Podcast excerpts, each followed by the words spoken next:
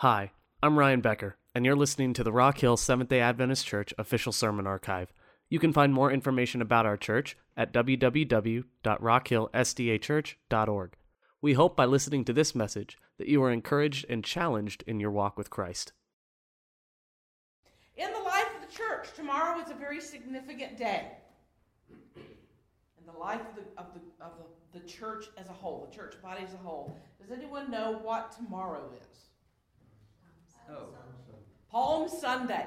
It is the end of the beginning of the beginning of the end. Right. I've heard it described that way. It's the end of the beginning and the beginning of the end. Christ comes into Jerusalem riding on a little donkey, not some great big war horse, carrying a, sol- a sword and clad in wonderful accoutrement. But he comes in with a little donkey, a, a young donkey, by the way, a colt that had never been ridden before. He was too young and had not been trained to be a beast of burden yet.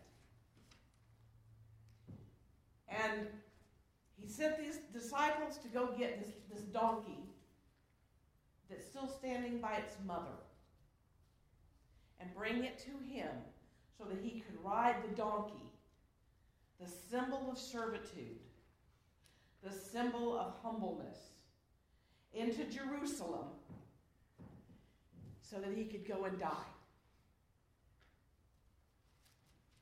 Palm Sunday. So I know that a lot of the, the church holidays are, are not really significant. Sometimes you, you, you hear of some of them. But to me, Palm Sunday is so wonderful because of the imagery. And I would just like for you to think about it this week because he knew where he was going and he knew what the end story was. The end of the story was the beginning of eternal life for you and me. And that shall never end. Amen. So Palm Sunday is a very special recognition in my study of my Savior. Okay. About three months ago, I started talking with you about Romans 12. And I've tried to come back to it over these times that I've been standing in front of you for the last few months. And I've kind of gotten to the end of the chapter, trying to work my way through it. And there is so much here. And I wasn't sure how to kind of close it out. Now, I said the last time I spoke here, a few weeks ago, that God's still working on me in a lot of ways. I am not yet finished. He has not yet put the inspected by number 73 little slip of paper in my pocket so that whoever buys me can say, oh, well, they went through the line and it's been approved.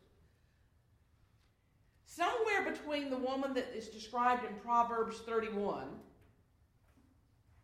way over there, and say, y'all, we're in South Carolina, Susan Smith.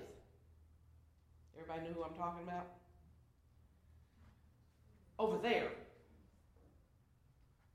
Proverb, everybody know the Proverbs 31 woman? Okay, you know what I'm talking about? Somewhere I'm in that middle ground somewhere. I keep trying to, to do this. I keep trying to get closer to that Proverbs 31 woman or the, the Romans 12 Christian. I don't seem to make it very successfully sometimes. Too many obstacles in the way.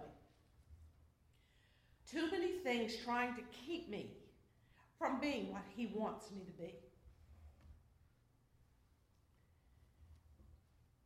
I've kind of brought it down to two things that I found in Scripture. We can be one of two types of Christians. We can be conformers. We can be shaped from the outside and conform to what others think we should be. Or we can be transformers. Optimus Prime, for those of you who had children, the Transformers. He was the ultimate Optimus Prime, the most wonderful robot. I'm not exactly sure what they were, but they turned into really cool looking cars. There was one that was a little yellow Volkswagen Beetle. His name was Bumblebee, I think. Anyway. But we can be transformed from within. And that's a command, by the way. Be ye not conformed to the world, but be ye transformed by the renewing of your. What is the next word in that verse? Does anybody remember? Be not conformed to the world, but be transformed by the renewing of your your mind. Notice he doesn't say your heart. Because he's already done that work. He's already put a new heart in me. But I've still got the same old brain with all of the stuff that started back when I was born. Do you know that unless you have a brain injury or you have a brain disease that you cannot forget anything? It's stored in there. It's in a brain cell. Now, can you get to it easily? No, I don't remember what I did when I was two years old. But that information is still stored in my brain. And unless you have brain surgery and they remove part of your brain, or you have a brain injury, or uh, now I'm, I'm very experienced with Alzheimer's because my mother was an Alzheimer's victim. Unless the brain starts to die, all of your memories, all your experiences have been stored on little data chips in your brain. And that's who makes you who you are. It's your past experiences and what your brain does and how your brain functions. So I'm fighting that obstacle every day of my life. I'm fighting who I used to be because it's still there. And he tells me I have to transform the way I think, the way I react, the way I, and here's a really dicey word for me, feel. Because I'm to be transformed into his image.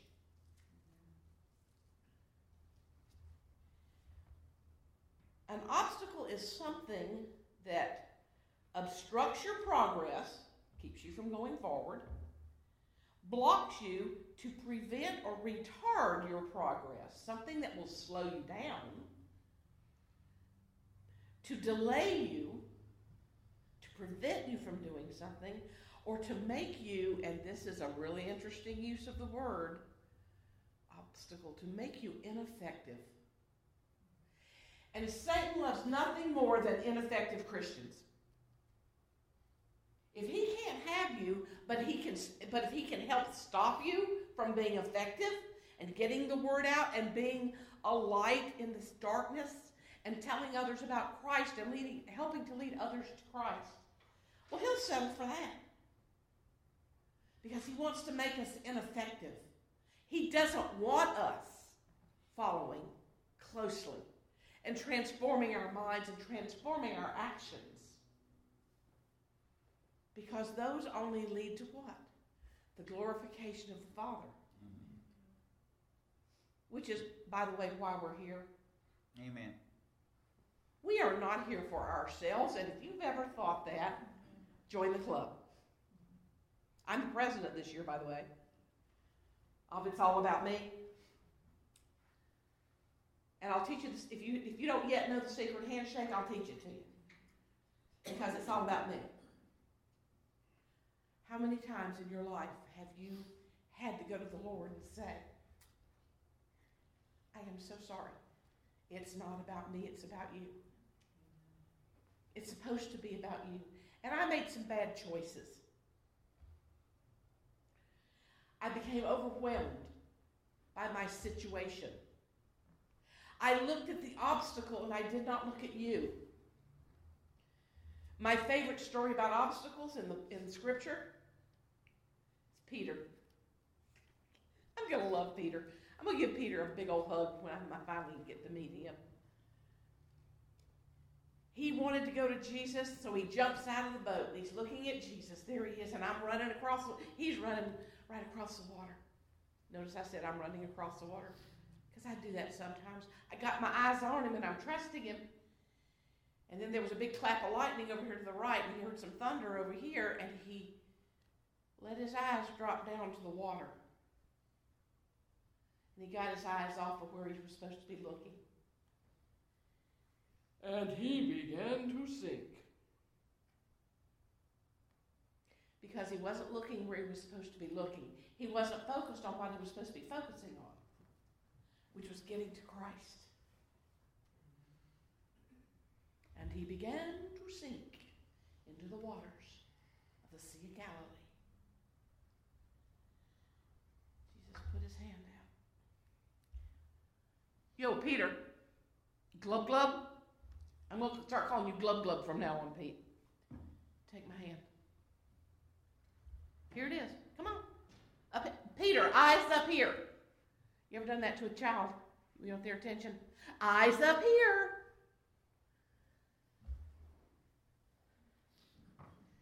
And he took him and he lifted him. Now, here's what I want to know because Scripture doesn't tell us what happened next.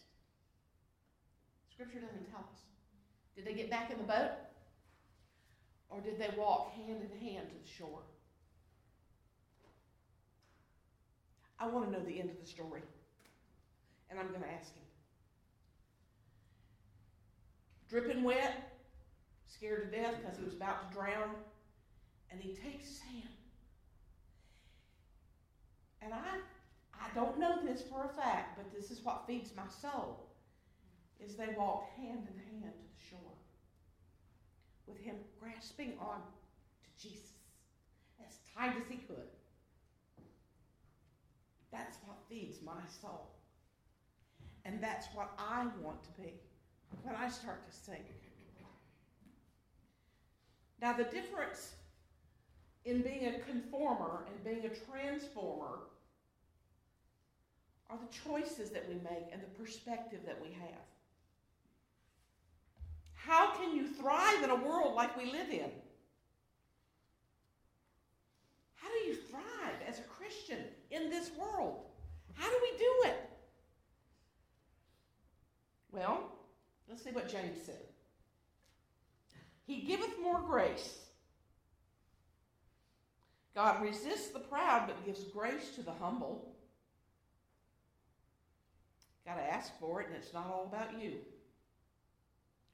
Submit yourselves, therefore, to God. Resist the devil, and he will flee for you. Flee from you, excuse me. Draw nigh to God, and he will draw nigh to you. Cleanse your hands, you sinners, and purify your hearts, you double minded. Easy instructions, hard to do. Hard to do. Draw nigh to God, He will draw nigh to you. Actually, God can't draw any nigher to you than He is right now because He's, he's in this room. If there's an empty spot right next to you, He's sitting there already. You cannot escape God. He, no matter where I go, the psalmist said, to the depths of the earth, if I ascend to the highest mountain, you're already there. But what do we have to do? We have to fix our eyes. We have to fix our eyes and realize He's there. We have to make a choice to see Him. As an educator, and, and uh, so a lot of you here have been in the healthcare professions, the big bugaboo word, the word that you sometimes hated to hear, was the word accountability. Accountability. You are accountable for your own actions. And if you had students in your class that failed, the principal held you accountable.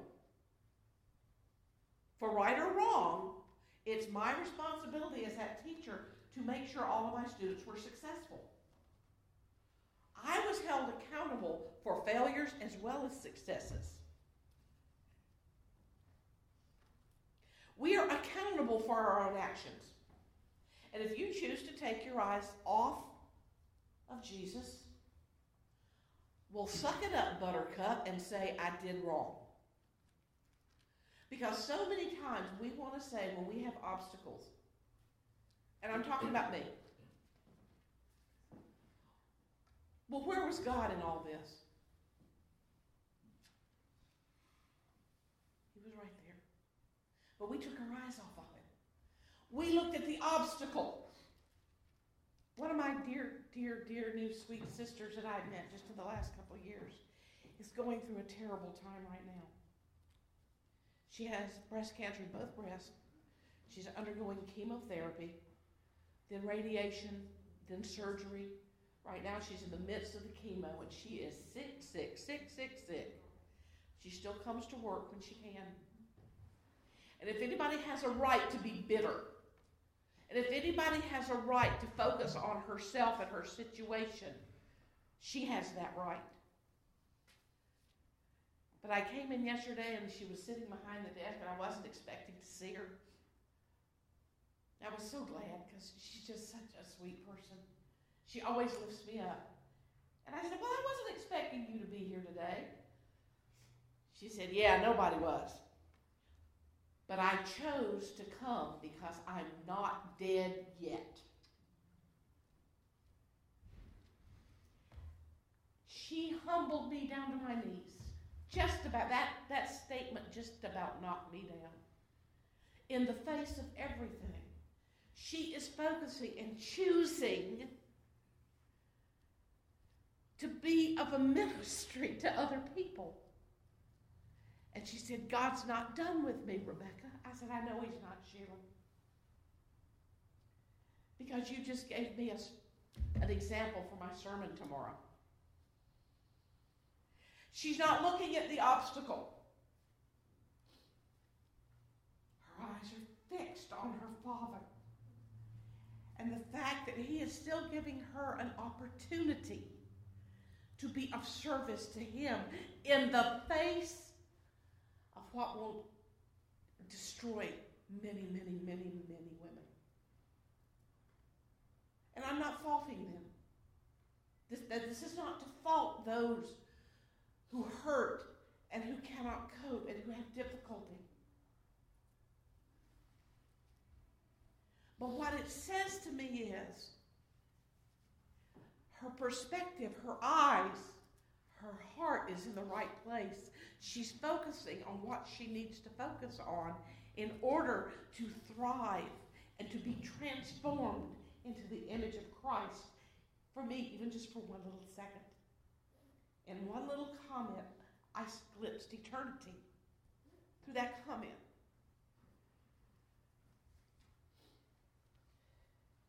As a church, we get so tied up in comments and expressions. And we get hurt because someone slighted us or something happened we didn't agree with. Do you know what? That's a fulfillment of Jesus' prophecy.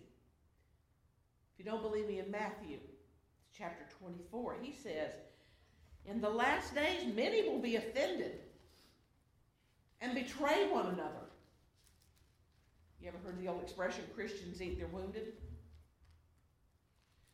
And they shall hate one another. He's talking about believers, he's talking about the church. Your perspective is a difficult thing to change. We must learn how keep our eyes focused on Christ. I wish I could tell you how it, how it works, what the magic handshake is, or, or what the key is to keep your eyes fixed on Christ. When I find out, I'll let you know. Because I'm I can do it sometimes, more so than I used to, but I fail. I say, I'm not the Proverbs 31 woman yet. I'm certainly not Susan Smith or Aileen Wuornos or Tokyo Rose or you know any of those notorious women that we see. But I'm stumbling along here in the middle somewhere doing the best I can through His grace and His love to keep my feet on the right path. And I see obstacles. I see lots of obstacles. And I ask Him, is this an obstacle or an opportunity, Lord?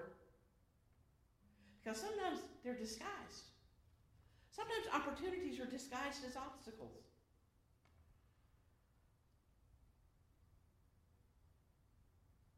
Galatians says, Do not be weary in your well doing.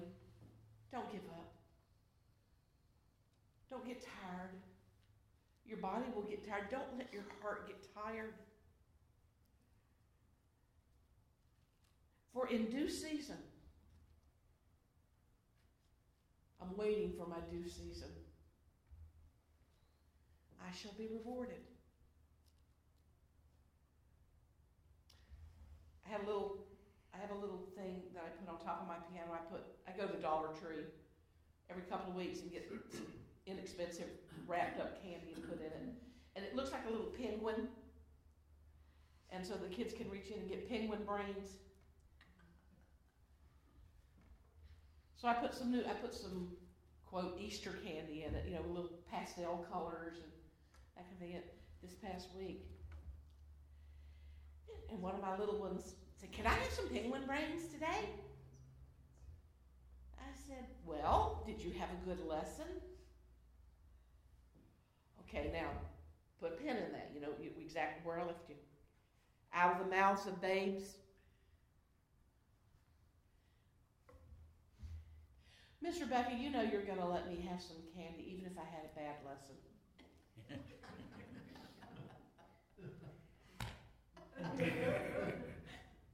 Am I that obvious? And I looked at her. Her name's Maya. It's about this big. She said, Because you love me. And I burst into tears.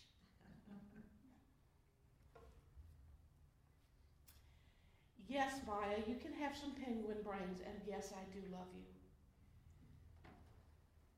It wasn't a really good lesson today, but you had some things that were really nice. So, yes, you may have one piece. And make sure that you ask your mom if you can eat it now.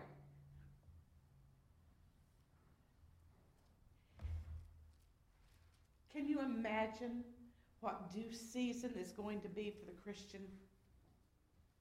Where we reach into eternity and he says, Well done, my good, my faithful servant. Enter into the joy of your reward. And I guarantee you it's not just one little piece of candy that you have to ask your parents if you can eat. Everything he has will be ours. And I'm not talking about stuff, ladies and gentlemen, sisters, brothers here. All of his love, all of his grace, all of his mercy, all of his goodness, all of his strength, all of his compassion.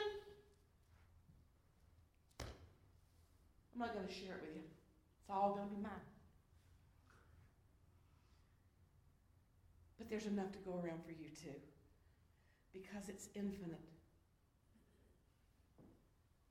And in due season, in due season, if we have been good and faithful. Notice it doesn't say perfect. When he says, well done, it doesn't say perfect. It says, my good, my faithful servant. Enter into the joy of your salvation. Wow. I can't wait. I hope that joy and that hope is inside you this morning. And yet this week, when you see an obstacle, make sure you're looking at the right thing. Make sure that you're looking at the right thing with the right mindset. Because sometimes his, his obstacles aren't really there. They're put there to scare us. But my Father is bigger than any scare this world can come up with. Our closing hymn is My Shepherd shall supply my need. Jehovah is his name.